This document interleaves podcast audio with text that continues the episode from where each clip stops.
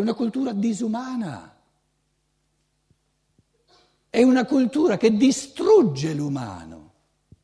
Allora uno si dice, ma un momento, che c'entra la reincarnazione, il karma, col copernicanesimo? Sta parlando del copernicanesimo, una cultura della superficialità. Poi dice, la cultura dell'avvenire sarà una cultura fondata sulle realtà, non soltanto che c'è il convincimento, ma sono realtà, il karma individuale e la reincarnazione, e come esempio ti dice... la cultura si cambia soltanto se ci rendiamo conto, e l'individuo deve in primo piano rendersi conto, non è che la cultura se ne renderà conto, la cultura sono tutti e nessuno, quello è il bello della cultura. Si rende conto che accoppiare il lavoro col guadagno, col salario, è una caratteristica fondamentale di questa cultura, diciamo, di superficialità, di conquista, diciamo, del mondo esterno, e questa cultura viene redenta soltanto se l'individuo, prima di tutto, capisce, e lì è il punto difficile, e poi vive secondo questo convincimento, prima di tutto capisce che accoppiare, addirittura vedere un nesso tra lavorare e prendere soldi è un abisso di disumanità.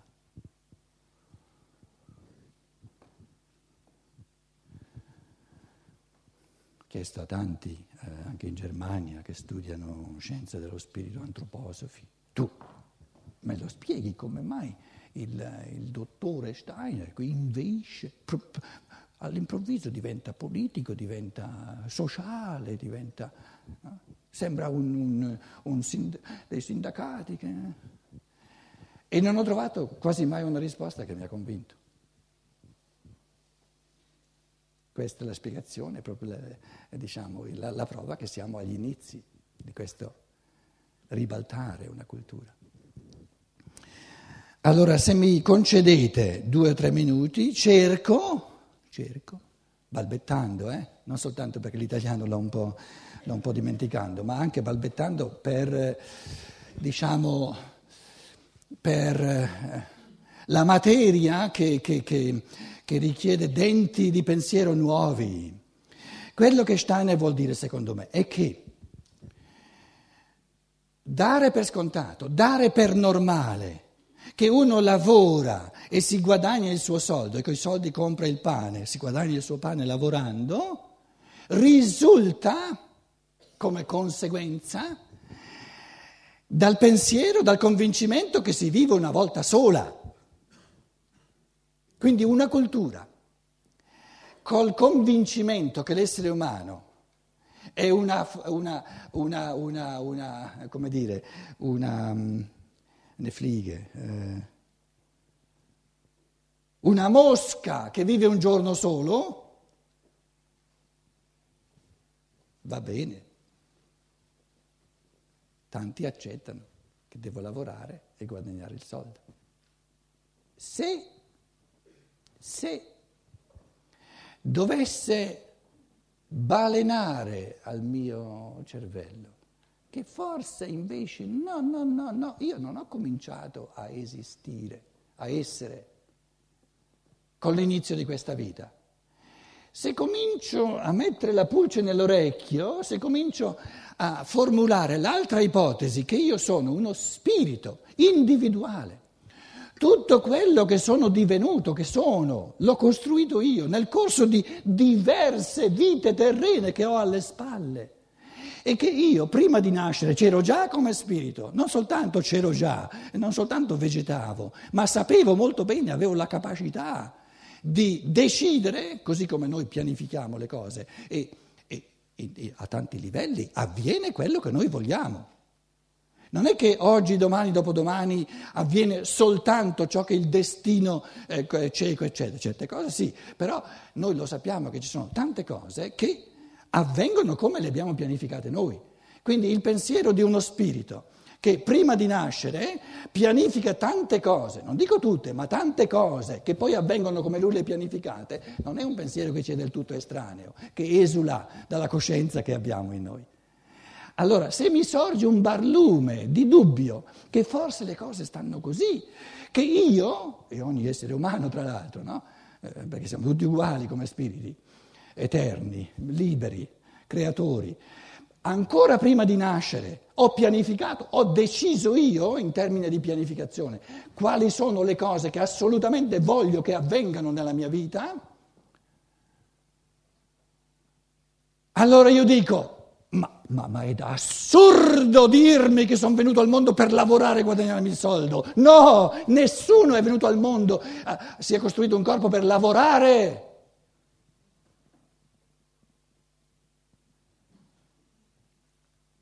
Ognuno di noi è venuto al mondo per creare, con una missione, con un compito, promettendosi, prevedendo un cammino di evoluzione del suo pensiero, della sua coscienza, del suo amore, che fa andare avanti lui e tutti quanti gli esseri umani. Passare una vita lavorando è da poveri diavoli, ma neanche il diavolo accetta di passare una vita lavorando. Il diavolo fa e strafà. Il concetto di lavoro è che io mi sottometto a sbuffare per guadagnare il denaro. Il che significa ho accettato in partenza il potere schiacciante che schiaccia l'uomo, lo annulla come spirito creatore. E abbiamo milioni di persone che si ritengono illuminati perché richiedono una paga sempre più grande e non hanno mai capito che è assurdo accettare una paga, è disumano accettare una paga. Ciò che io compio non è un lavoro, non è pagabile, mi dà una gioia, una realizzazione del mio essere che è impagabile. Sono venuto per fare ciò che io voglio, non ciò che sono costretto dal potere a fare per ricevere i soldi per sbarcare il lunario. Abbiamo una cultura di una disumanità così endemica, così immanente, così intrinseca, che abbiamo obnubilato la mente, l'abbiamo offuscata che non ci capiamo più nulla, non abbiamo più neanche un'idea dell'umano.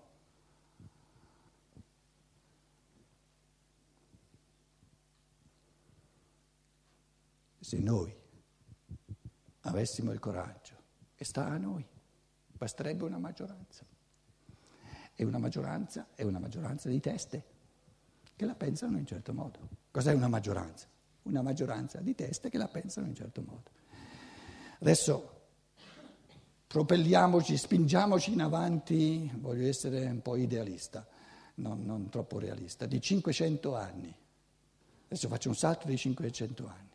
Supponiamo che siamo 500 anni dopo e abbiamo in Italia, parlo soltanto dell'Italia per rendere la cosa un po' più comprensibile, abbiamo una maggioranza che dice no, noi maggioranza decidiamo di dare a ogni individuo, indipendentemente da quello che fa, quello che non fa, da quello che lavora o non lavora, eccetera, eccetera, eccetera, appartiene alla dignità, alla pari dignità di ogni essere umano in quanto essere umano, che gli regaliamo, perché il nostro problema, scusate, non è quello di avere troppo pochi soldi, ma di averne troppi.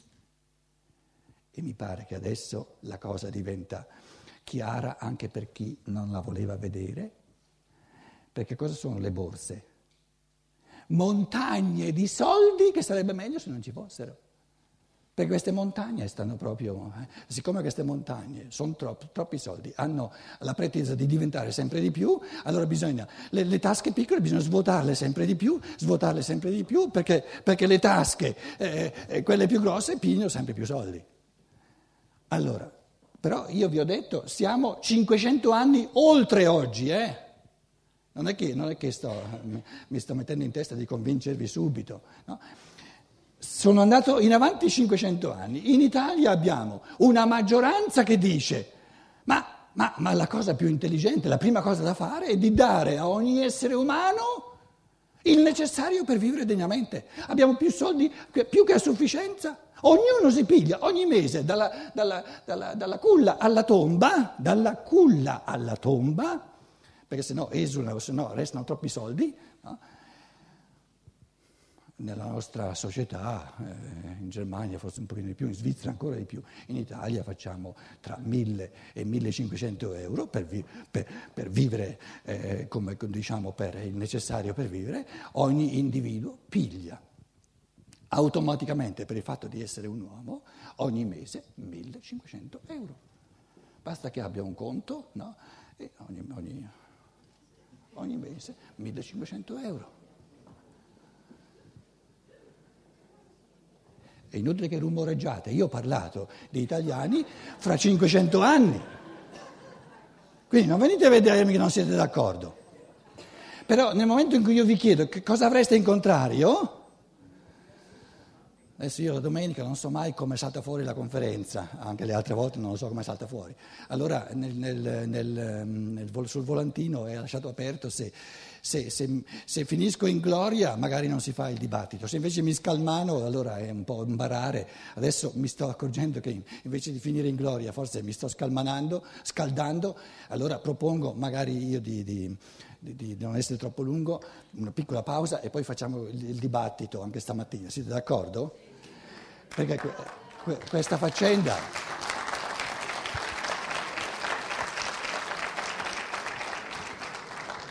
perché un relatore che si rispetta non sa mai come salta fuori la conferenza, se no, se l'avesse già masticata prima allora è un ruminatore, non è un capito? Non ha. La faccenda è talmente importante che adesso io insomma tiro le somme del discorso e poi avete la possibilità di articolare, non tutti, ma insomma ognuno che parla anche a nome di altri. Nel momento in cui, no, per sbarcare il lunario, perché tante persone sono costrette proprio per vivere, a lavorare per vivere, perché sennò come faccio a mangiare, come faccio a mantenere la mia famiglia, come faccio a far studiare i miei figli, eccetera, eccetera, eccetera. Sono costrette a lavorare perché sennò non hanno il necessario per vivere. Adesso siamo al punto, 500 anni dopo, che ognuno si piglia il necessario per vivere degnamente addirittura, non lo stretto necessario, perché con 1.500 euro, insomma... Soprattutto se mia mamma ha avuto 10 figli, no? Oggi sarebbero un po' troppi, però se fosse il caso ognuno si piglia 1.500 euro, insomma si può vivere bene, capito? Ognuno dei figli da quando nasce. Adesso siamo a quel punto lì che nessuno più deve lavorare per il salario. Che facciamo? I ben pensanti? I malpensanti, scusate, mi sono sbagliato, dicono sì, se noi facessimo una fesseria del genere succederebbe proprio la poltroneria universale. Beh, io lo ritengo un insulto. Quando una persona mi dice una cosa del genere, si piglia di quelle sberle, ma proprio di quelle sberle, non dico sberle fisiche, io ne ho di migliori di sberle. L'affermazione che dice, se ognuno ricevesse il regalo, il necessario per vivere degnamente, comporterebbe che c'è la faulenzerai, il dormitorio universale, è un pensiero che mi vorrebbe convincere che la forza intrinseca, primigenia, fondamentale della natura umana è quella di poltrire.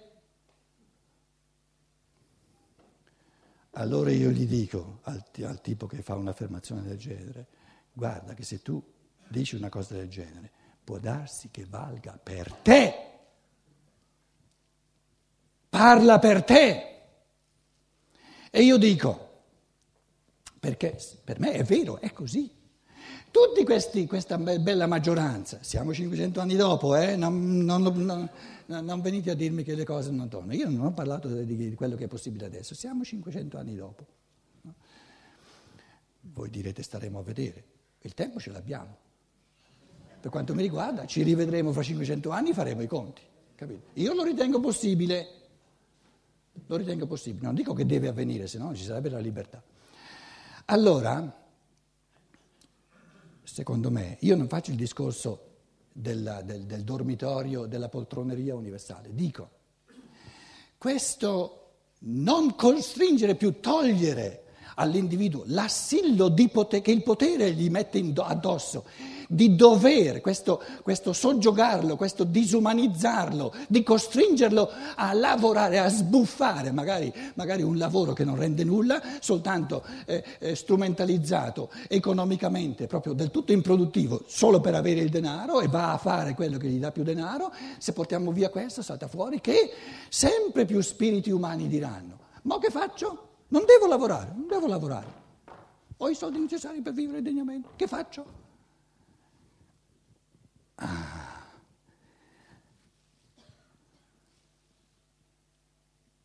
Prima di nascere io sono stato colui che ha pianificato.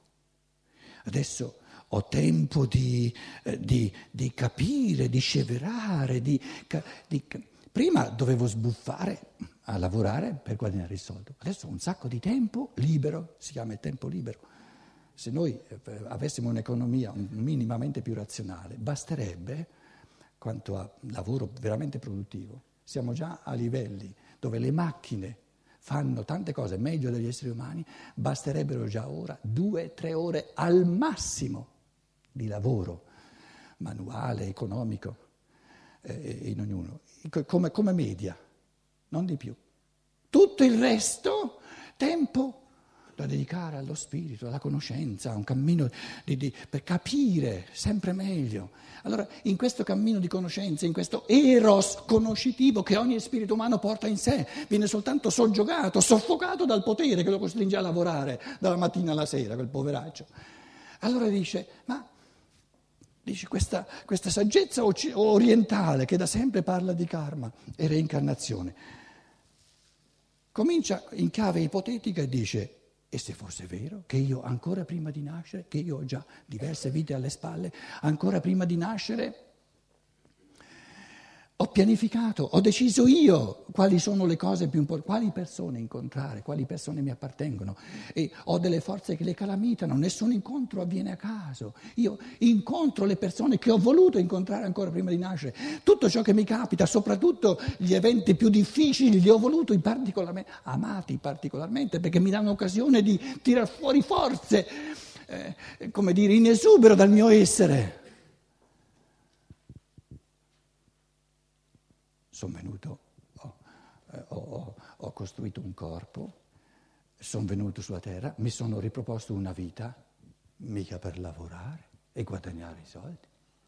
Ma sarebbe la cosa più noiosa, ma proprio da stupidi. No, mi sono riproposto in chiave di evoluzione mia, cammini ben specifici, individuali, e al contempo mi sono riproposto questa volta di evidenziare, di tirare fuori da me questo talento, quest'altro talento, perché finora ho fatto altri talenti, ho esplicato altri talenti, altre facoltà, altre capacità, eccetera.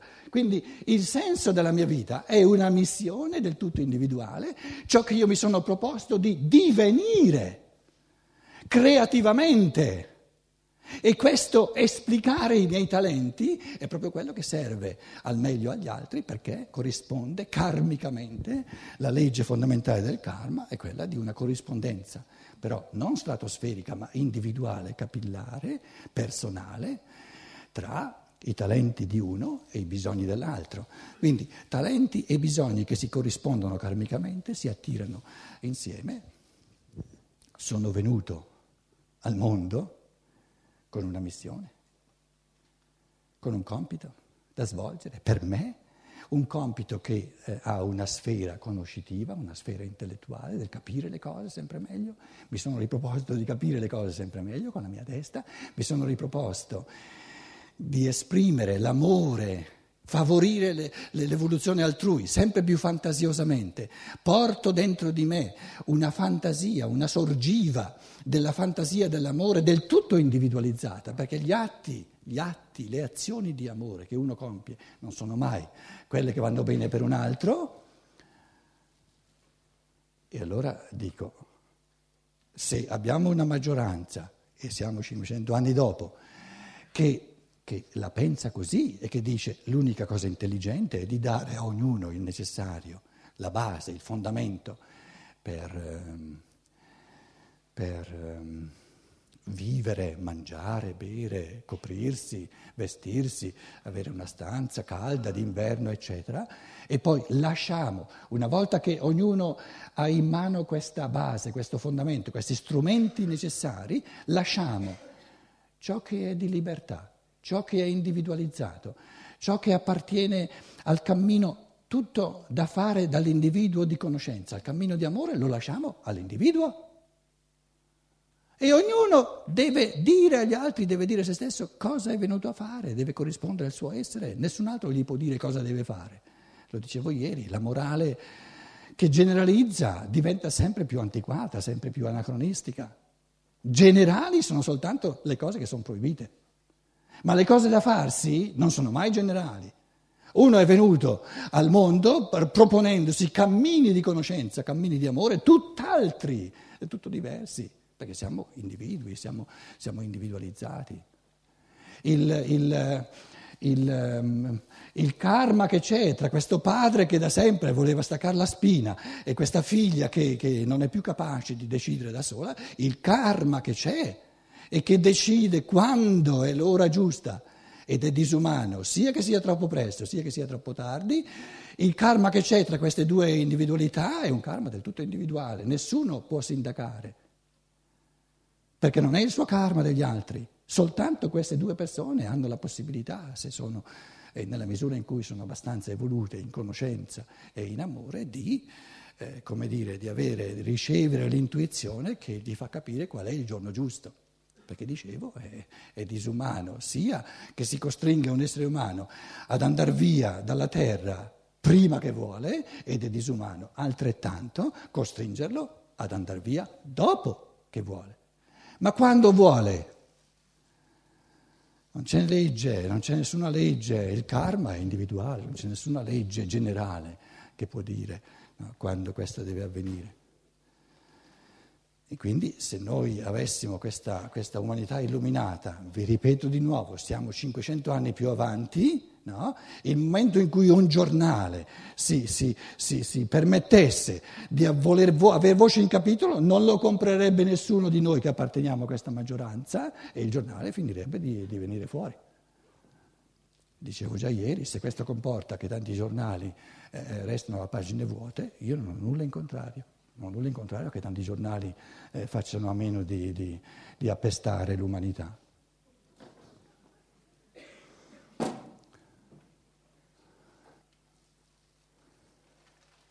Guarda che se rompi la sedia è un karma tuo individuale.